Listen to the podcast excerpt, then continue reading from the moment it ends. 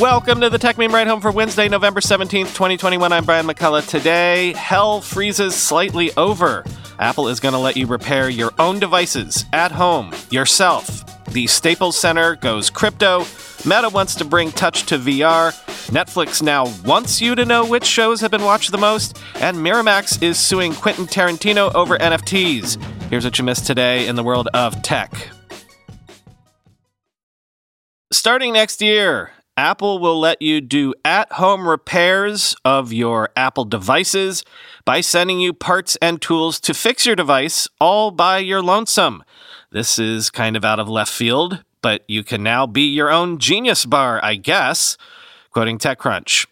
The company will also be offering up online repair manuals, text, not video, accessible through the new Apple Self Service Repair online store. The system is similar to the one the company rolled out for independent repair providers, of which there are currently 2,800 in the US, plus 5,000 Apple authorized service providers. Beginning with the iPhone 12, and iPhone 13 focused on display, battery, and camera fixes. A similar service for M1 Macs will be launching soon after. Creating greater access to Apple genuine parts gives our customers even more choice if a repair is needed, COO Jeff Williams said in a release tied to the announcement. In the past three years, Apple has nearly doubled the number of service locations with access to Apple genuine parts and training, and now we're providing an option for those who wish to complete their own repairs, end quote. Apple hasn't listed specific prices yet, but customers will get a credit toward the final fee if they mail in the damaged components for recycling. When it launches in the US in early 2022, the store will offer some 200 parts and tools to consumers. Performing these tasks at home won't void the device's warranty, though you might if you manage to further damage the product in the process of repairing it. So hew closely to those manuals. After reviewing that, you can purchase parts from the Apple self-service repair online store, end quote. This looks like it's probably in response to the recent right to repair pressure being put on the tech industry, right? But also, maybe this is one of those we learned some things from COVID times experiences, that sort of thing. Maybe you don't have to make people schlep to the Genius Bar for every little thing.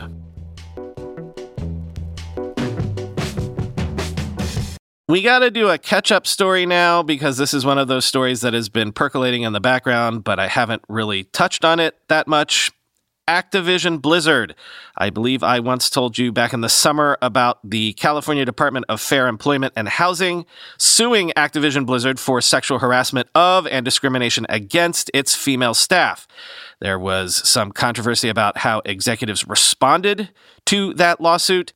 There were staff walkouts. There were executive departures, some in alleged disgrace, some in alleged disgust about things that had been alleged. Apparently, yesterday, over 100 Activision Blizzard employees staged another walkout, the second in four months, demanding CEO Bobby Kotick step down after the Wall Street Journal reported that the Activision CEO failed to inform the Activision board of directors about allegations an employee had been raped by her supervisor in 2016 and 2017, even after a settlement. Quote, a lawyer for a former employee at Sledgehammer Games, an Activision owned studio, alleged in the email that her client had been raped in 2016 and 2017 by her male supervisor after she had been pressured to consume too much alcohol in the office and at work events. The female employee reported the incidents to Sledgehammer's Human Resources Department and other supervisors, but nothing happened, according to the email, which threatened a lawsuit against the company. Within months of receiving the email, said people familiar with the situation, Activision reached an out of court settlement with the woman, who also had reported reported one of the incidents to the police. Mr. Kotick didn't inform the company's board of directors about the alleged rapes or the settlement, said people with knowledge of the board. Mr. Kotick has told directors and other executives he wasn't aware of many of the allegations of misconduct, and he has played down others, according to people familiar with the matter and internal documents. Those documents, which include memos, emails, and regulatory requests and interviews with former employees and others familiar with the company, however, cast Mr. Kotick's response in a different light. They show that he knew about allegations of employee misconduct in many parts of the company. He didn't inform the board of directors about everything he knew, the interviews and documents show, even after regulators began investigating the incidents in 2018.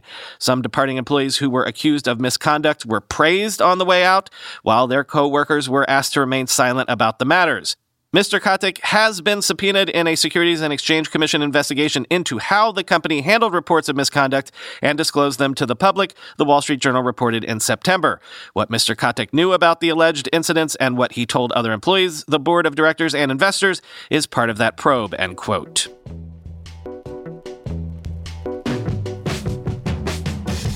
Meta has detailed a haptic glove prototype that uses air pockets to simulate touching objects in VR.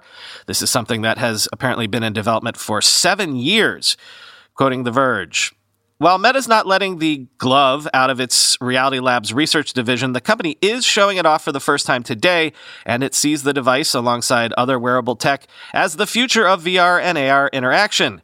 At a simplified level, Meta's haptics prototype is a glove lined with around 15 ridged and inflatable plastic pads known as actuators. The pads are arranged to fit along the wearer's palm, the underside of their fingers, and their fingertips. The glove also acts as a VR controller. The back features small white markers that let cameras track how the fingers move through space, and it's got internal sensors that capture how the wearer's fingers are bending. When you put on the glove and enter a VR or AR experience, a sophisticated control system adjusts the level of inflation, creating pressure on different parts of your hand. If you're touching a virtual object with your fingertips, you'll feel the sensation of that object pressing into your skin. If you're gripping a virtual item, the long finger actuators will stiffen, creating a sensation of resistance. These sensations work alongside visual and audio cues to produce the illusion of physical touch. The tech draws on the relatively new field of soft robotics, replacing bulky motors with tiny air valves. Meta has been working on it nearly since it acquired the Oculus VR startup in 2014. It developed its first prototype, one finger with a single actuator, in 2015. One of the first experiences that Reality Labs head Michael Abrash recalls was looking at a virtual plate from inside a VR headset, where a single actuator combined with the visual image and the sound of rubbing the rough ceramic was incredibly convincing. Quote, I saw the plate, and I saw my finger on the plate and I heard the sound, that kind of scraping sound across it, and I felt the vibration, he says. And I will tell you, I was running my finger over a ceramic plate, end quote.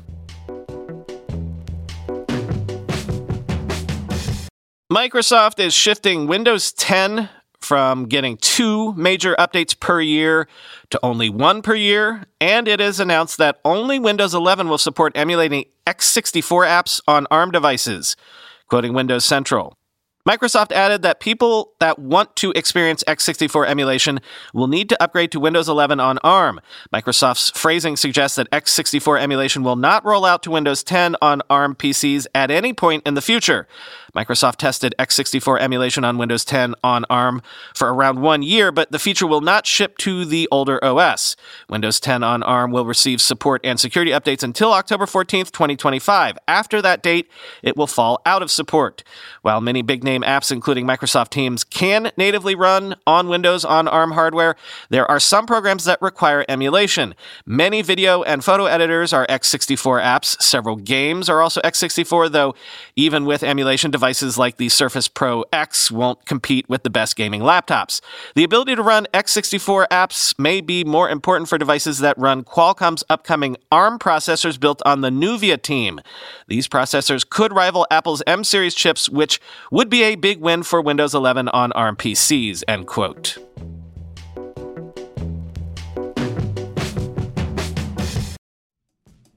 Let's be real for a minute. Most guys would wear a t shirt every day of their lives if they could.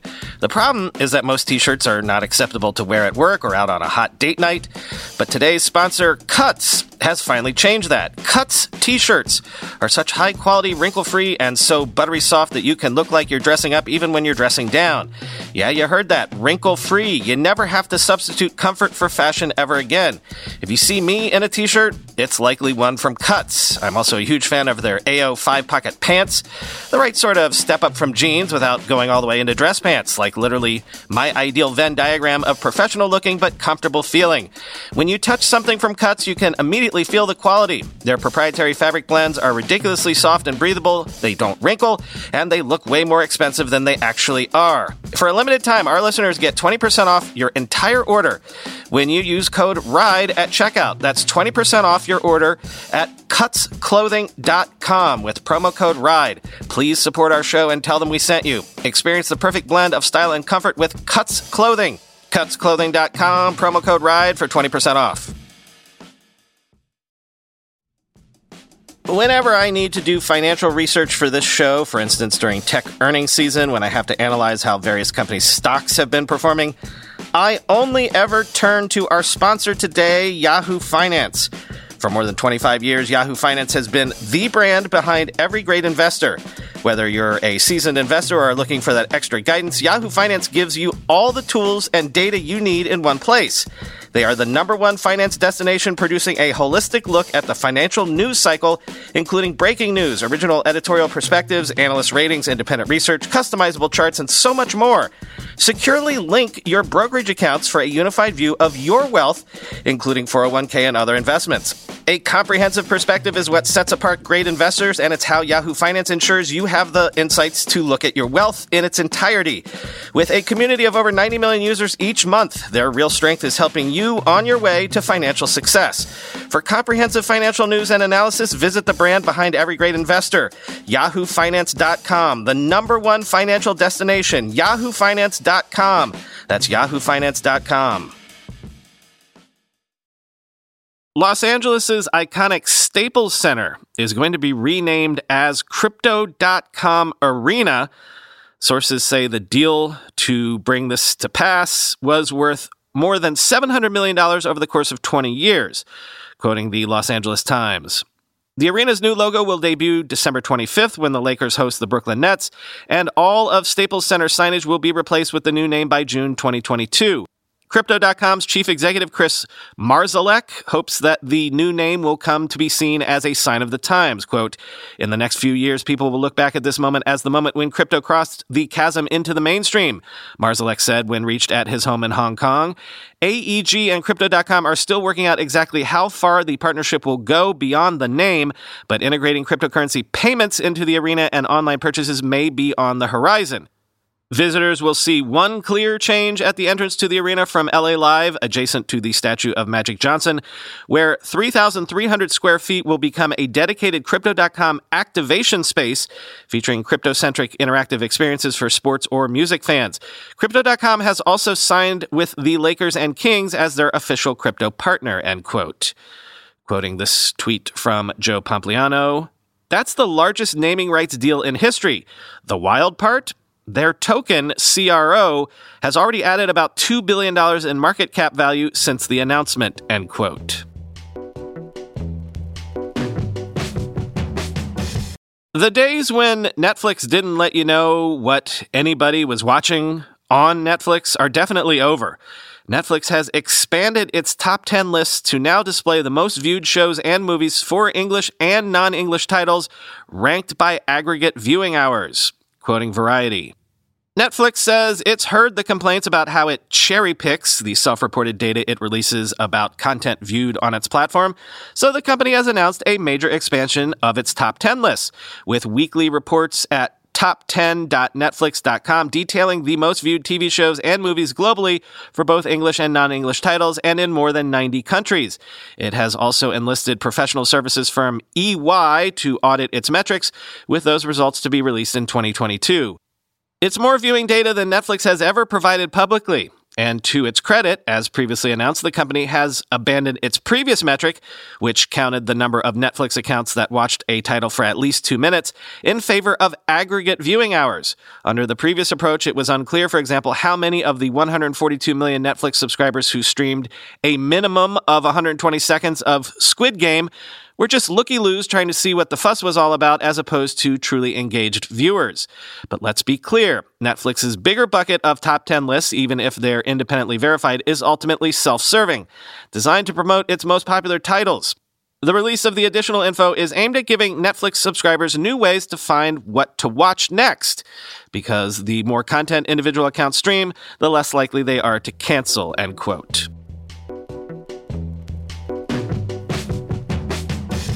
Let's end today by staying in Hollywood, but moving back to the crypto world in a sentence that feels to me like it's coming straight out of a 2021 headline generating AI bot.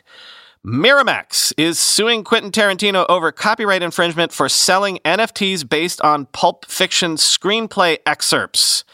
Miramax says it owns the rights to the screenplay, quoting Variety again. Tarantino announced the sale of the NFTs at a recent crypto art convention in New York. I'm excited to be presenting these exclusive scenes from Pulp Fiction to fans, Tarantino said in a November 2 press release. The plan is to auction off NFT based on excerpts from Tarantino's original handwritten script for the film, accompanied by commentary. The NFT is pitched as secret, meaning that its contents will be viewable exclusively by the owner. But according to the suit, Tarantino did not consult beforehand with Miramax, which still owns the rights to the director's 1994 classic. Miramax's attorneys have sent a cease and desist letter seeking to block the sale, but that has not stopped Tarantino and his team from moving forward. Miramax alleges that Tarantino's actions have interfered with the studio's own plans to enter the market for Pulp Fiction NFTs. In a statement, Miramax attorney Bart Williams accused Tarantino's team of a, quote, deliberate, premeditated, short term money grab, end quote. The suit appears to turn on the question of whether selling NFTs based on excerpts of a screenplay qualify as a publication of the screenplay.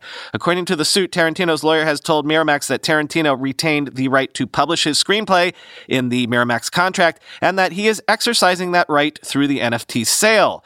Miramax argues that NFTs are a one time sale and are not equivalent to publication of a screenplay and that therefore Miramax owns the NFT rights, end quote.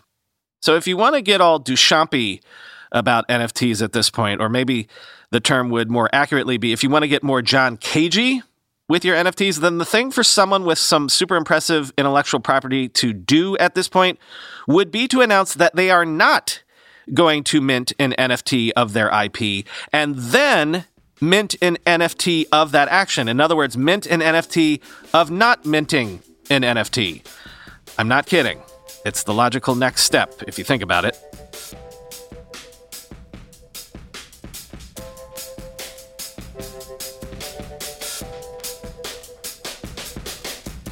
We are not doing a Twitter space tonight because we're going to record our next Twitter space this weekend during the afternoon, either on Saturday or Sunday. We haven't decided which one yet, but when we do nail down the time, I will let you know. Talk to you tomorrow.